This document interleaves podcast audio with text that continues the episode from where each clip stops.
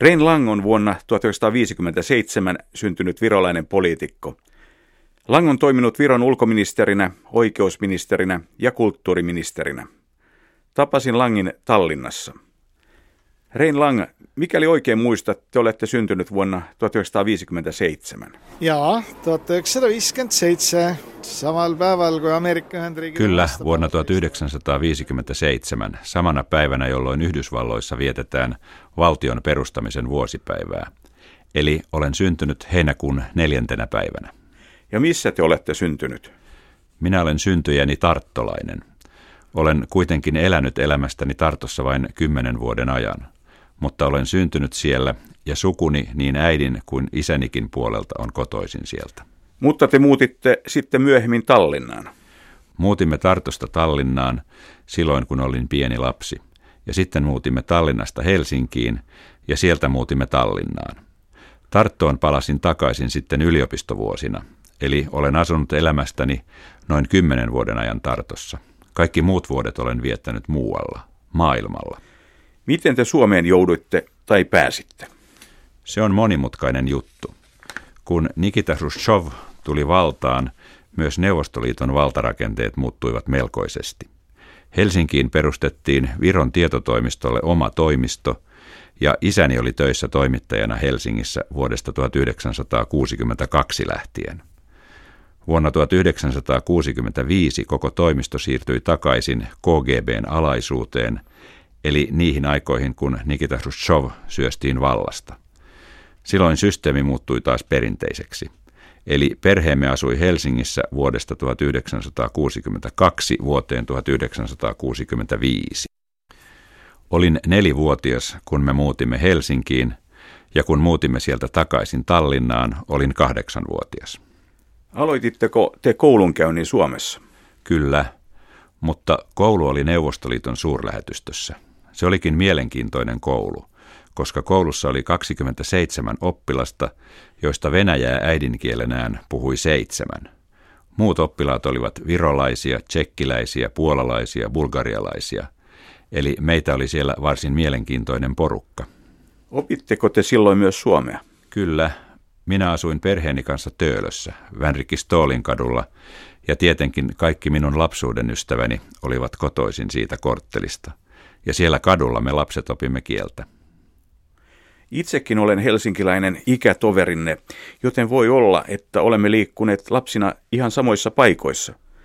Miltä Helsinki näytti silloin teidän silmissänne? Helsinki näytti silloin hyvältä, ja hyvältä se näyttää vieläkin. Ja Töölön seutu on edelleen yksi kaupungin parhaimmista kaupunginosista. Kyllä minulle on jäänyt sieltä vahvat muistot. Miltä paluu Viroon tuntui pikkupojasta? Niin, minähän olin vain kahdeksanvuotias, eli en sillä tavoin osannut vertailla. Mutta oli se paluu silti jonkinlainen kulttuurishokki, koska Suomi oli sivistynyt maa, kun taas Viro ei neuvostomiehityksestä johtuen silloin sitä ollut. Rein Lang, säilyykö teillä Suomessa oppimanne kieli vai oletteko opetellut suomen kieltä myöhemmin uudestaan? En ole varsinaisesti opiskellut suomen kieltä, mutta Suomen TV edesauttoi kielen säilyttämisessä – ja kansanuutiset lehti, jonka voi ostaa Tallinnassa. Niin, ja kotonakin me puhuimme aina joskus suomea isän kanssa. Jätetäänpä nyt lapsuus ja nuoruus ja siirrytään teidän myöhempään toimintaanne. Olette ollut muun muassa Viron ulkoministerinä ja oikeusministerinä. Te olette yhä aktiivisesti mukana politiikassa. Tänään käytännössä kaikki Euroopassa keskustelevat Venäjästä. Teillä on pitkä perspektiivi Venäjään, koska olette nähnyt myös neuvostoajan. Millä tavalla tämän päivän tilanne poikkeaa siitä, mihin totuimme neuvostoaikana? Onko tilanne vaikeammin määriteltävissä? Onko Venäjä nyt arvaamattomampi? Kuten muistetaan, kremlologiaa ei harrastettu ainoastaan Suomessa, vaan sitä harrastettiin myös Yhdysvalloissa, jossa oli melko paljon oppineita, jotka ansaitsivat leipänsä Neuvostoliiton tilanteen arvioimisella. Minusta tuntuu vähän siltä, että nuo ajat ovat jotenkin tulleet takaisin. Meillä on nyt instituutteja, tutkijoita ja journalisteja, jotka kaikki haluavat selittää Venäjän tilannetta omalta kannaltaan. Venäjä on arvaamaton ja se on ollut sitä koko ajan.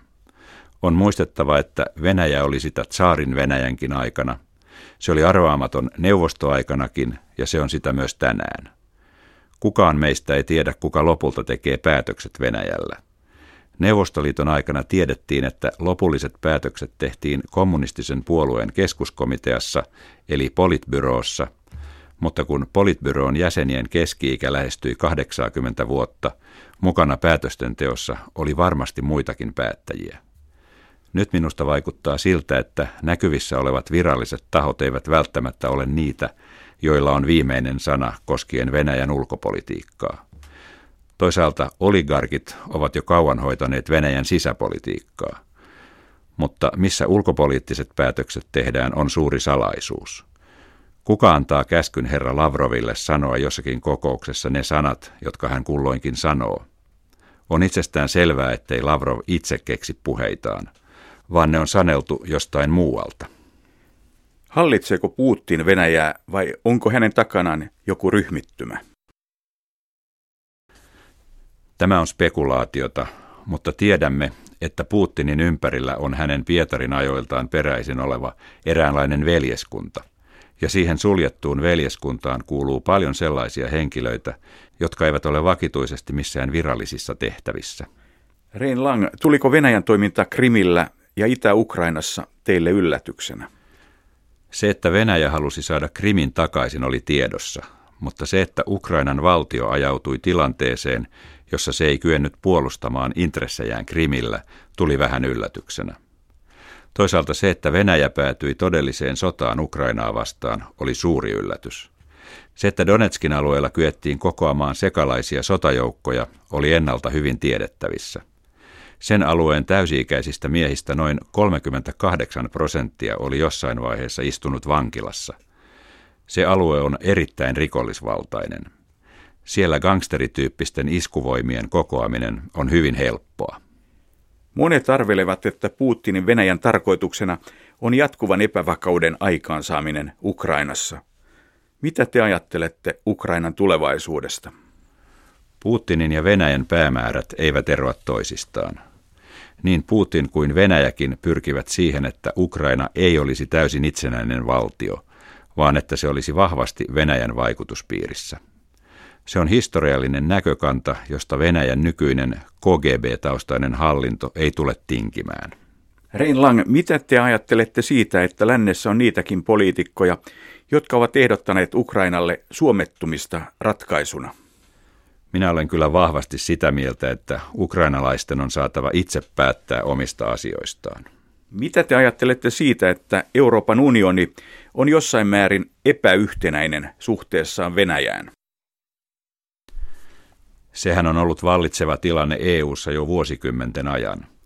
Venäjän diplomatia on kaiken aikaa panostanut siihen, että se haluaa hoitaa asioita EUn jäsenvaltioiden kanssa kahdenvälisesti. Venäjä ei missään nimessä halua sitä, että se olisi kaiken aikaa tekemisissä vain EUn kanssa, vaan se haluaa olla kahdenvälisissä tekemisissä Ranskan, Iso-Britannian, Saksan, Suomen ja myös Viron kanssa. Olisi hyvä, jos EU olisi yhtenäinen ja jos se puhuisi yhdellä äänellä. Rein Lang, mitä mieltä te olette niistä sanktioista, joita Yhdysvallat ja Euroopan unioni ovat asettaneet Venäjälle? Onko niillä jotain merkitystä? On. Sanktioiden asettamisen jälkeen ääni Kremlin kellossa muuttui. On itsestään selvää, että maailmantalous on niin monimutkainen asia, etteivät venäläiset yksinkertaisesti pysty tulemaan toimeen ilman kaupankäyntiä lännen kanssa. Myös lännelle Venäjän markkinat ovat hyvin tärkeät. Jos länsi haluaa säilyttää talouskasvun ja hyvinvoinnin, niin on välttämätöntä, että kauppasuhteet Venäjään toimivat. Mikäli molemmat osapuolet ymmärtävät tämän, niin asioihin löytyy poliittinen ratkaisu. Minusta tuntuu kuitenkin tällä hetkellä siltä, että Venäjän korkein johto on valinnut sen tien, että he haluavat näyttää, että Venäjä pärjää yksin. Minusta se on kyllä aika mahdoton tilanne. Monet ovat puhuneet, että Venäjä saattaa uhata myös valtianmaiden, kuten Viron, olemassaoloa ja itsenäisyyttä. Rein Lang, voisiko Ukrainan tyyppinen tilanne toistua täälläkin? Venäjähän on edistänyt sellaista toimintaa, että jonkinlainen jännitys alueella säilyisi. Meidän on muistettava se, että Viron väestöstä noin 25 prosenttia puhuu äidinkielenään venäjää. Venäjä kohdistaa venäjänkieliseen väestönosaan massiivista propagandaa. Jos Venäjä haluaisi todella hyvät suhteet Viron kanssa, niin se ei käyttäisi propaganda-asetta Viroa vastaan, niin kuin se nyt tekee. Me olemme tottuneet siihen, että meidän tulee olla kaiken aikaa varuillamme ja tietoisia siitä, mitä Kreml suunnittelee. Venäjähän käyttää omassa propagandassaan NATOa suurena uhkana Venäjän olemassaololle. Minusta on selvää, että myös Kremlissä tiedetään, että NATO ei suunnittele hyökkäystä Venäjälle. Siinähän ei sinänsä ole mitään uutta, koska Neuvostoliiton suurin vihollinen oli sen mukaan kansainvälinen kapitalismi. Näinhän oli tilanne suuren sosialistisen vallankumouksen jälkeen. Nyt tulee kuluneeksi sata vuotta siitä, kun tätä viholliskuvaa on viljelty Venäjällä. Mitä te ajattelette Itämeren alueen tilanteesta? Viime aikoina Venäjän sotilaalliset uhittelut ovat lisääntyneet Itämeren alueella. Itse en ottaisi sitä niin vakavasti, koska se on tuollaista sapelin kalistelua. Toisaalta Venäjällä ei juuri nyt ole varteenotettavaa sotavoimaa Itämerellä. Mitä te ajattelette siitä, että Venäjällä on puhuttu korkealla tasolla ydinaseiden käytöstä? Se on mielenkiintoista. Ei edes kommunistinen Neuvostoliitto uhkailut ydinaseilla naapurivaltioitaan. Nyt virallinen Venäjä on niin tehnyt. Sellaisesta on syytä olla huolissaan. Miten paljon NATO luo Virolle turvaa? NATOhan perustuu sen viidenteen artiklaan, jota ei ole koskaan ollut vielä tarve käyttää. Toivottavasti sitä ei koskaan jouduta käyttämään. Mutta periaate on ihan selvä. Me virolaiset olemme tehneet oman valintamme tietäen hyvin, että viides artikla tulee toimimaan, jos tarve vaatii. Rein Lang, ymmärrättekö te sen, että Suomi ja Ruotsi ovat pysyneet Naton ulkopuolella? Ymmärrän sen erittäin hyvin. Se on ymmärrettävää. Jokaisen maan on tehtävä omat turvallisuuspoliittiset ratkaisunsa. Suomi teki omat ratkaisunsa toisen maailmansodan jälkeen, ja minusta ne ratkaisut ovat olleet erittäin viisaita. Suomihan on erittäin hyvin kehittynyt maa. Suomi kuuluu maailman johtavien talousmahtien joukkoon. Varmaan Suomen tekemät ratkaisut ovat olleet oikeita. Miten te entisenä Viron ulkoministerinä arvioitte Viron ja Suomen välisiä suhteita? Viime aikoinahan maiden välillä on julkisuudessa aina silloin tällöin ollut jonkinlaista sanallista kärhämää. Onko maittemme välillä vakavia häiriöitä? Ei varmasti ole. Viron ja Suomen suhteet ovat niin monimutkaiset, ettei niitä voi kuvailla yksiselitteisesti. Virossa jokaisella koulullakin on jonkinlaiset suhteet suomalaisiin kouluihin, samoin seurakunnilla, urheiluseuroilla ja niin edespäin. Maittemme välillä on niin laaja verkosto, etteivät poliittiset tahot edes huomaa sitä. Vaikka poliittisilla tahoilla onkin jonkinlaista kinastelua, ja niin on ollut ja niin varmasti tulee olemaan, niin meidän maittemme ihmisten väliset suhteet ovat todella mainiot. Samoin ovat taloudelliset suhteemme. Minä uskon Talsinkin ja Hellinin ideaan. Jonain päivänä Helsinki ja Tallinna tulevat olemaan kaksoiskaupunki. Varmaan kaupunkien välille tarvitaan tunneli, mutta sekin varmasti joskus rakennetaan. Voidaanko siis sanoa, että Suomella ja Virolla on enemmän yhteistä kuin esimerkiksi Virolla ja Latvialla tai Virolla ja Ruotsilla? Tietysti aivan varmasti. Mehän puhummekin samankaltaisia kieliä. Me olemme suomalais-ugrilaisia, me olemme protestantteja, molemmat maat ovat pohjoismaita. Latvialaisten kanssa meillä on myös hyvät suhteet, mutta meidän kielieromme on niin suuri, että me ymmärrä toistemme kieliä. Suomalaisten kanssa meillä on historian aikana ollut hyvin paljon kulttuurista ja taloudellista yhteistyötä. Mikäli EU tulee säilymään, niin myös Viron ja Suomen välinen yhteistyö tulee vain entisestään lisääntymään.